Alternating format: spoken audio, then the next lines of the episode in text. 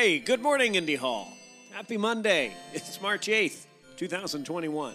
We have a pretty easy going Monday today. At 9 a.m. and 10 a.m., of course, we have our coffee chat. At 3 p.m., it's tea time with Kara in the afternoon. And that's that.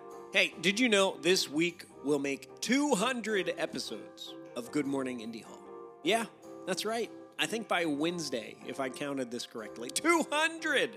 Anyway, here's something useful. You know those folks that you see all the time, but you never ask what their name is? Whether it's your UPS delivery person or the barista across the street, learn their name today.